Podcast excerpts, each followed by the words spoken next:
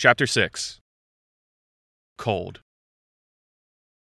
The cold came as the town fell silent.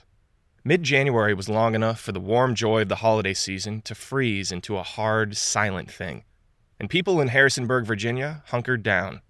Christmas lights had already been stripped carefully from houses, stowed in boxes. The war effort meant no new light strings would be manufactured for the foreseeable future, so folks had to be careful about cracked bulbs and frayed wires. Years later, an unusual amount of Christmas lights from the war years would be available for vintage Christmas light collectors, for how cautiously they'd all been stored. But now, in the winter of nineteen forty-five, homes and storefronts that would have stayed lit all through the harsh cold months sat darkened. So many young men were gone anyway. Their absence was its own presence. Christmas trees, which had become renewed symbols of light and hope in the darkness of war, now lay stiff and brittle under beds of snow on the street. Even the warm exhalations of smoke from chimneys in town were halfway strangled with the apnea of coal shortages, puffs of smoke escaping like choked gasps into the frigid air. Downtown Harrisonburg was in an anxious hibernation, and just down the way, at one ninety-eight South Liberty Street, Agnes Shipley was in a kind of hibernation herself. She couldn't get out of bed. It was on doctor's orders. She'd only just come home from the hospital earlier that week, and if things got worse, she might have to return. So all day and all night she lay in her room, the cool blue light of day filling the curtains at the window, the darkness of night sucking it back out again. It had been nearly a month since she'd given birth to the twins. Carol was dead, and Agnes Gray was still at the hospital under steady watch. Agnes hadn't seen her surviving daughter since leaving the hospital herself. Even then, she'd only gotten a glimpse of her through a wall of glass. Now she relied on reports, doctors' and nurses' words that made their way back to her via her mother and sisters, who made daily trips to the hospital to check on the little girl. The baby was still inside a glass incubator, like an alien creature. Agnes herself was still too sick to make it there, although she had tried. She had promised her mother she was fine. She had pushed off the blankets, had ignored the dizziness in her head, but when her mother had seen Agnes's frail body shaking as she tried to slide out of the bed, her feet curling and colorless as they touched the floorboards, that was all it took. She wasn't ready. They eased her back onto the mattress, pulled the quilts back over her body. Now, each night, her sisters read R G's letters to her by soft lamplight, while Agnes lay in the bed with her eyes closed under thick covers of blankets and quilts. "How is the weather there now?" R G wrote in his last letter. "I sure hope it is not so cold, and above all that your room stays warm. Since I am not there to keep you warm, the furnace just must produce whatever heat is required." But the furnace was struggling, as were all furnaces along Liberty Street. Some nights, R G's words emerged in steam clouds from the lips of Agnes's sisters, as lamplight pooled and candles crackled in the frigid bedroom air. Despite her illness, and despite the cold, when Agnes managed to get a few words scribbled down in response, or when she instructed her sisters to write a telegram on her behalf, she always told R G she was fine, the baby was fine, and that things were swell. Inside that icy bedroom on Liberty Street, Agnes and her sisters had developed a routine, a silent choreography. When they were finished with R G's letters, when her sisters had slid them back into their envelopes, when they had all orchestrated responses back to him, and when her sisters had finally stepped back and looked down at her, Agnes knew the same question was coming. They would ask her if she was ready again, and Agnes would nod in silence. Then one sister would leave the room and come back in with the milk pump. Agnes tried not to look at the cold apparatus of rubber and glass as she lay back, while one of her sisters unbuttoned her shirt. The touch of the device on her breasts was like ice on skin. It wasn't her sister's fault. The baby needed to be fed, and the doctors said it was important to provide a mixture of formula and milk for Agnes Gray to grow strong enough to survive. To do this, to give this of herself up, she was allowing her baby to leave her world of glass, while Agnes herself would remain in the cold world that was her bedroom. Agnes was required to pump every two hours or so, with all the preparation it required, followed by the duration of the pumping process. It could take longer than an hour. Half her day was spent like this, while the other half was spent trying to recover. She could only look off at the wall as her sisters worked, squeezing the rubber sections to drain the milk into a glass bulb. The pressure and release, pressure and release. The dull, unnatural pain of it. She felt like a science experiment. Once all the energy had been drained from her body, her sisters would remove the pump and carry the milk out in its container. Agnes would be left alone in bed as they closed the door, the quilts layered over her like grave dirt, and with the candles blown out and the lamps flipped off, the darkness wrapped around her once more. Western Union Telegram, Y A forty-four, E F M, Missus Robert G. Shipley, two ninety-eight South Liberty Street, Harrisonburg, Virginia. Please telegraph that you are well. All my love, Robert G. Shipley. Western Union Telegram. Send the following telegram, subject to the terms of back hereof, which are hereby agreed to. Please print name and address. To Robert G. Shipley. Street and number, Hydroponics Branch. Am home and feel fine. Baby gaining and doing nicely. All our love, Agnes. Agnes had to wait sometimes a week or longer for R G's letters to arrive, so it was later in the month when she got his response to her telegram about how she was home from the hospital. "That certainly is a most welcome message, and I'm very, very glad to get it," he wrote. Agnes read the letter alone now, having gained enough strength to at least read by lamplight. R G mentioned the hospital bills, asking if she knew yet how much money she would need. "If so, and if my father has not sent you some already, just write him how much you will need," R G said. "He should be able to send you all that you need, and especially if he has sold the tobacco, and I guess he has by this time. If it was necessary to mortgage the farm to see that you get the best care possible, it would certainly be done, and not only mortgage, but sell if necessary. You and our little girl are far more important than all the farms and Herefords in all the world." For now, R G said he'd learned from some of the officers on the island that the easiest way to get funds from the government would be to mail a photostatic copy of Agnes Gray's birth certificate and her medical bills to the Virginia State Health Department, as well as to the Red Cross, although he wasn't sure how that process should play out if they needed more funds later. "If I get the chance today," he said, "I will go down to the personnel office on the island and see about that." Agnes lay in bed as she read the letter. That was her husband's way of caring, trying his best to orchestrate her comfort from thousands of miles away. She loved him for that, but what she needed most of all was for him to be here, his familiar hands spreading an extra blanket over her body to keep her warm, the sense of his weight beside her in the room, the warmth of his voice, telling her everything would be okay. Struggling to stay warm now as she read R G's letters in the dim light, Agnes could hardly imagine the world he was describing. The tropical sunsets and crashing waves, volcanic rocks and swarms of seabirds. The whole thing was just too bizarre.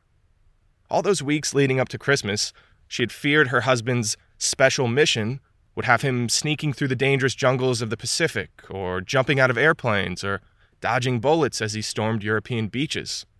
And for her to then learn the real purpose of his mission was growing tomatoes and lettuce?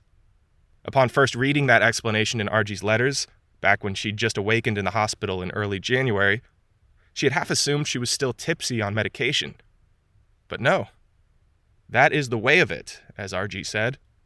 And she supposed him gardening for the rest of the war was better than being in harm's way, even if it did defy logic.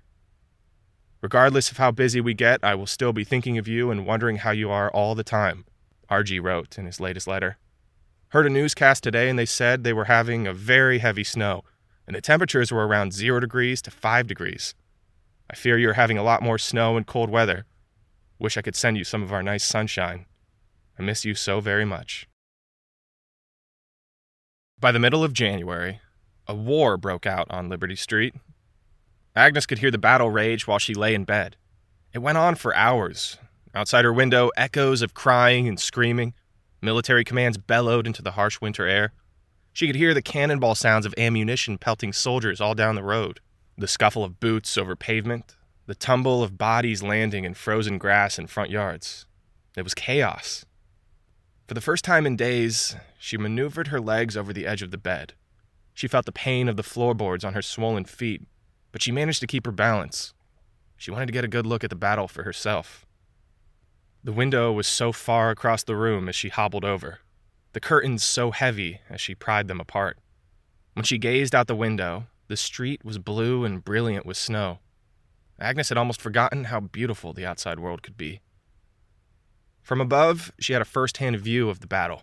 She watched the soldiers run around the street below outside, dashing in the snow and hiding under fence lines, crouching behind parked cars and tree trunks, puffs of breath exploding from their faces like gunpowder. There was something almost staged about it, a performance-like quality. It was like watching ice skaters weave over a rink or ballerinas pirouette across a stage. The soldiers all wore puffy coats and snow trousers, their small bodies thick with scarves and mittens. The imprint of their boots in the snow told the history of this particular battle, lines crossed and recrossed, loops drawn haphazardly in the grass, while big lumps showed where the bodies had fallen. The neighborhood boys had been at it with these snow battles, as Agnes later described them, for the past month now, lobbing snowballs at one another for hours, until their mothers finally called them in for dinner. There'd certainly been no shortage of ammunition. Virginia had been hit with nine inches of snow in late December, and a fresh dusting of snowfall had coated the streets almost every morning for more than a month now. By night, the snow would crust hard on the surface, freshly packable for snowballs underneath, and in the lamppost light, the streets glowed.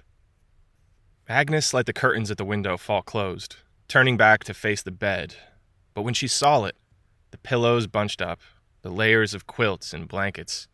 The thought of lying there made her throat tighten. She couldn't just decay in this room any longer. She had to fight her way out. And now she found her feet were moving her body toward the bedroom door. For the first time since she'd come home from the hospital, she turned the knob, pushed the door open, and stepped out into the hall. Suddenly, the air tasted different. It was like emerging from a tomb. Light touched the walls gently. A never-ending corridor unfurled before her. Slowly, her legs aching, she made her way down the hall until she'd reached the top of the stairs. She gripped the railing, took it one step at a time, one step at a time, until she was downstairs again. Downstairs for the first time in weeks. Voices were coming from the dining room, floating toward her as if from a dream. She could hear the words lapping over one another. Brighter light bloomed down the hall. Warmth, laughter. She could even smell tonight's dinner. Roasted potatoes, maybe, or fresh bread right from the oven, hearty soup. All the smells of the food her mother always made on cold winter nights like this when Agnes was just a girl, all those years ago, back when she could walk without stumbling, back when her body was still her own. That first week after she emerged from her bedroom, all Agnes did was read letters. They were piled up downstairs waiting for her. Letters from family, friends, fellow church members, people from around town. She had kept up to date on R G's letters while she'd been bedridden, but she hadn't realized just how many others lay waiting for her downstairs in the living room. Everyone who had heard even the slightest murmur about her Christmas ordeal, as it had become known, had written to her or to her family over the last few weeks, and the process of reading through each one was exhausting. She was still too sick to make it to the hospital, and so, despite her protests, her mother and sisters refused to take her. Agnes could barely walk, let alone manage a journey across town, especially with the cold and the streets layered in snow. All she was good for, evidently, was opening envelopes, unfolding letters, reading line after line by lamplight, then hunching over the table to write a polite response back, thanking folks for their concern. The letters were all sent from late December to early January, the worst period of Agnes's life. And as well-meaning as they were, full of prayers and sympathy, reading through them forced her to relive through those weeks all over again. "I am so distressed to hear of Agnes's illness," her friend Kate had written in a letter addressed to Agnes's mother on January first. "It seems such a shame that she had to have this trouble because they wanted so much to have a family. I know Bob will be so hurt too because he is so crazy about her. I can easily imagine that you all did not have a very happy Christmas. And I also realize that you must be all very tired now. I do so hope that Agnes has passed the crisis and that she will soon be all right and that the baby will get along fine. I am so anxious about her." There were plenty of letters from R G's family, including his mother, Minnie Lee, who seemed to be taking the news especially hard, having buried her youngest son Joe and his baby girl so recently. "I felt so sad all day Christmas Day. Cry over it every day yet," Minnie Lee wrote. "I know I ought not to, but it is so hard to give up the little ones. I feel now more that so much of me is gone. The war has taken such a terrible toll, and I do feel it so much. I don't think I have ever felt so depressed as I do now. Then there were the questions everyone kept asking Agnes, which she had to answer over and over. How long will the baby have to stay in her incubator? Have you let Bob know? What color is the hair, or is there any hair? What is the baby's name? Did the Red Cross get a message to Bob? Will it be better for you all to be home due to the shortage of nurses?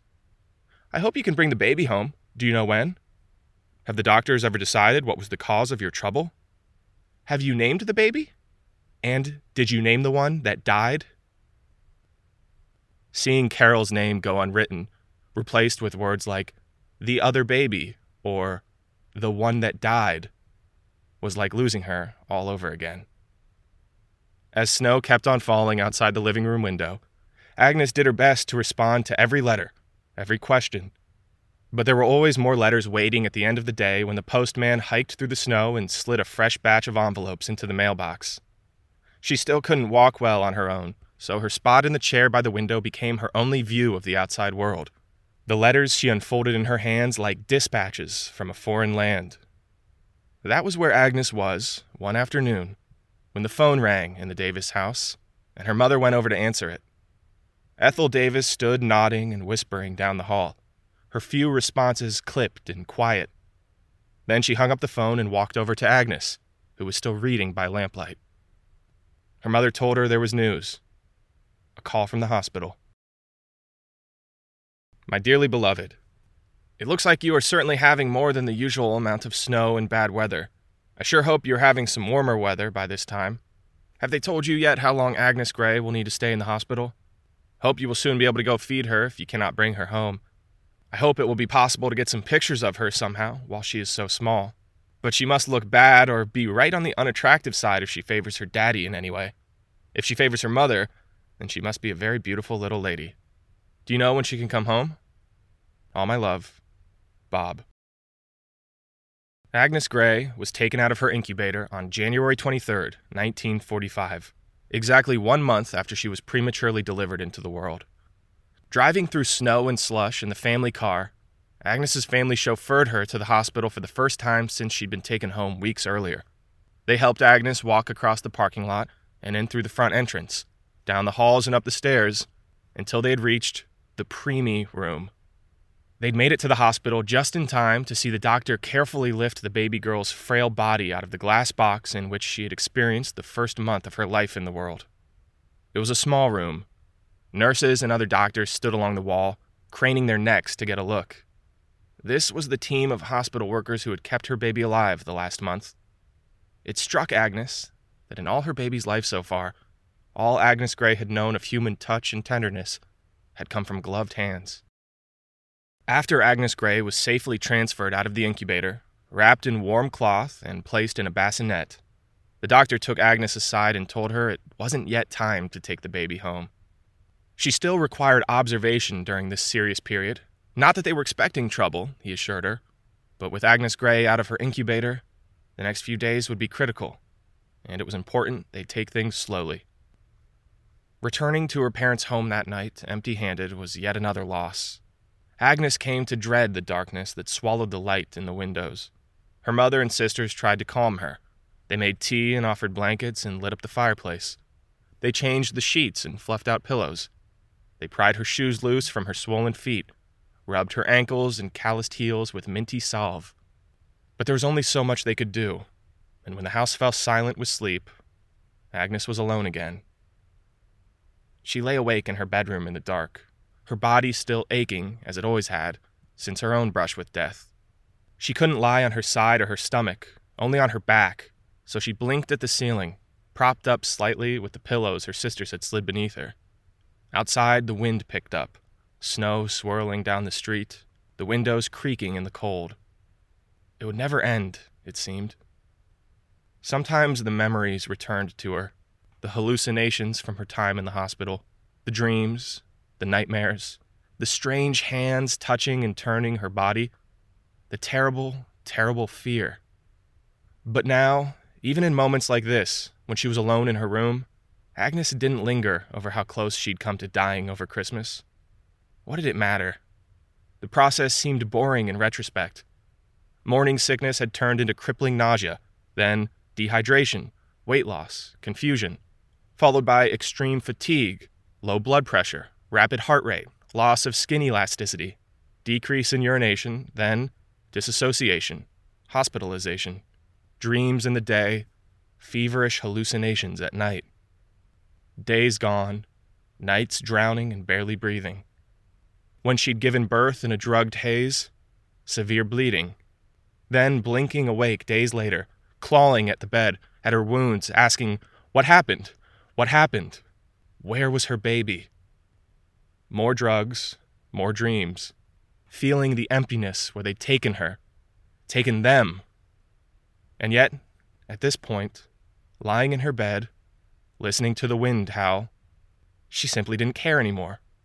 All she could think about was her one living baby alone in that dark hospital room, how Agnes Gray might be shivering and crying out for her in the cold, and how the baby must now surely be realizing, without words or a specific awareness of it, but somehow knowing all the same, through instinct, that her mother had abandoned her